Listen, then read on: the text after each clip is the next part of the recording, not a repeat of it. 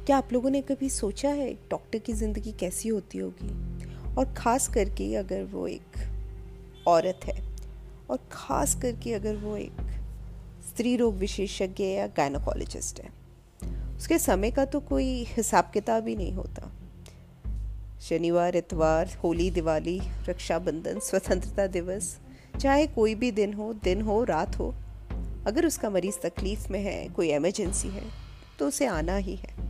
सब भूल भाल के छोड़ छाड़ कर उसे उस समय अपने मरीज़ को अटेंड करना है। और ऐसा नहीं है, हमारे इस काम को सराहा भी जाता है। आपके मरीज़ आपको प्यार भी करते हैं, इज़्ज़त भी देते हैं। लेकिन कुछ खट्टे मीठे अनुभव होते रहते हैं। मैं सिर्फ़ कोई अपना एक अनुभव आपसे शेयर नहीं कर रही हूँ। ये सब मिली जुली बातें जो हम डॉक्टर्स आपस में कई बार डिस्कस करते हैं और आप माने या ना माने, हम लोग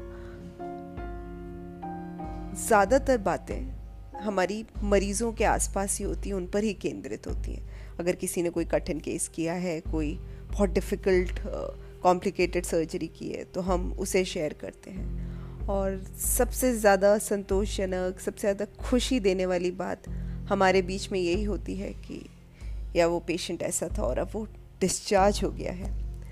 तो ये एक अकेला वाक्य हमें इतनी खुशी देता है, जिसको मैं शायद शब्दों में बयान नहीं कर पाऊँगी। लेकिन इस सोशल मीडिया के ज़माने में कहीं ना कहीं मरीज़ों की भी अपेक्षाएँ थोड़ी बढ़ गई हैं।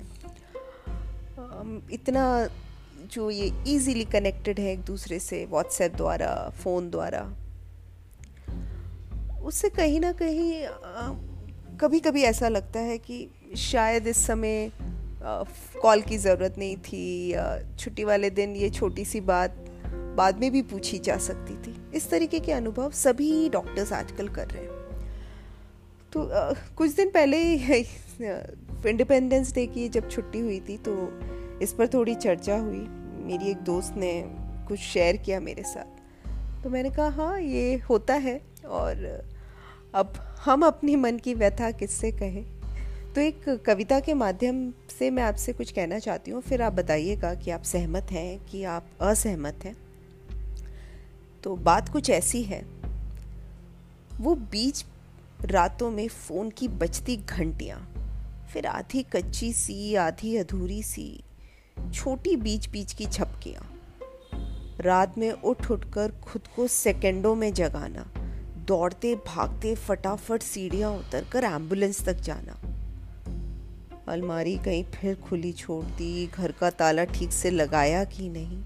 ये सब भूल भाल कर मरीज़ की सारी बात सिस्टर से फ़ोन पर रास्ते में ही सुन ली। एंबुलेंस में पैर हिलाते हुए ड्राइवर साहब, थोड़ा जल्दी चलाना पेशेंट इमरजेंसी में है, ये उसे दस बार बताना। किसी तरह पहुँचे, भागते से जल्दी से ग्लव्स चढ़ाए। लोग आजकल क्या क्या कह देते हैं? ये सब छोड़ छोड़ कर उसे पता नहीं, पर हमें मरीज़ में भगवान ज़रूर नज़र आए। परिवारजनों के चेहरे तब तक नहीं मुस्कुराते, जब तक कि वो हमारे काम से पूरी तरह तसल्ली नहीं पाते। जैसे तैसे सब ठीक रहा। सुबह के चार बज गए। फिर घर आकर चद्दर झाड़ कर कोरोना काल में फिर से एक बार नहाकर हमने अपने बिस्तर को निहारा।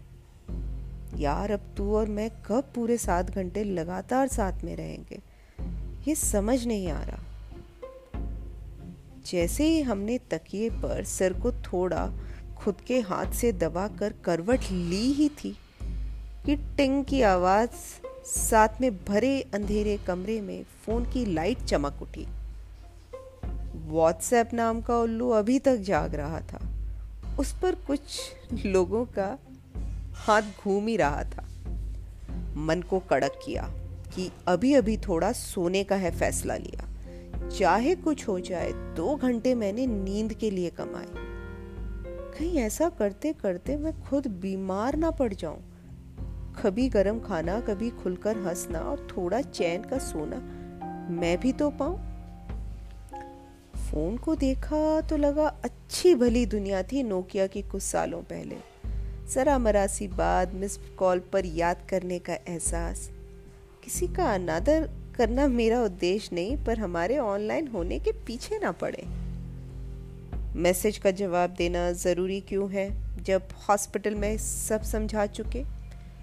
और फिर ये बुरा मानना कि आपने पढ़ा नहीं, मैम। हम तो एक घंटे पहले ही भेज चुके जीवन में और भी रस हैं स्क्रीन प्रेम के सिवा। कभी किताब और कभी कलम तो उठा।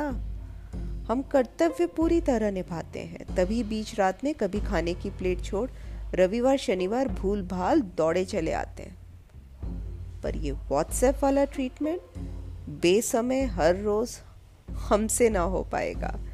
इस उम्मीद पर ना रहे जमाना कि हमारी पूरी ज़िंदगी अपने नाम करवाएगा।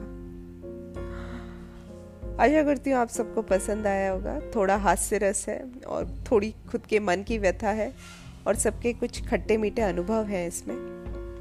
आप सब अपना ख्याल रखिए और बहुत बहुत खुश रहिए, स्वस्थ रहिए।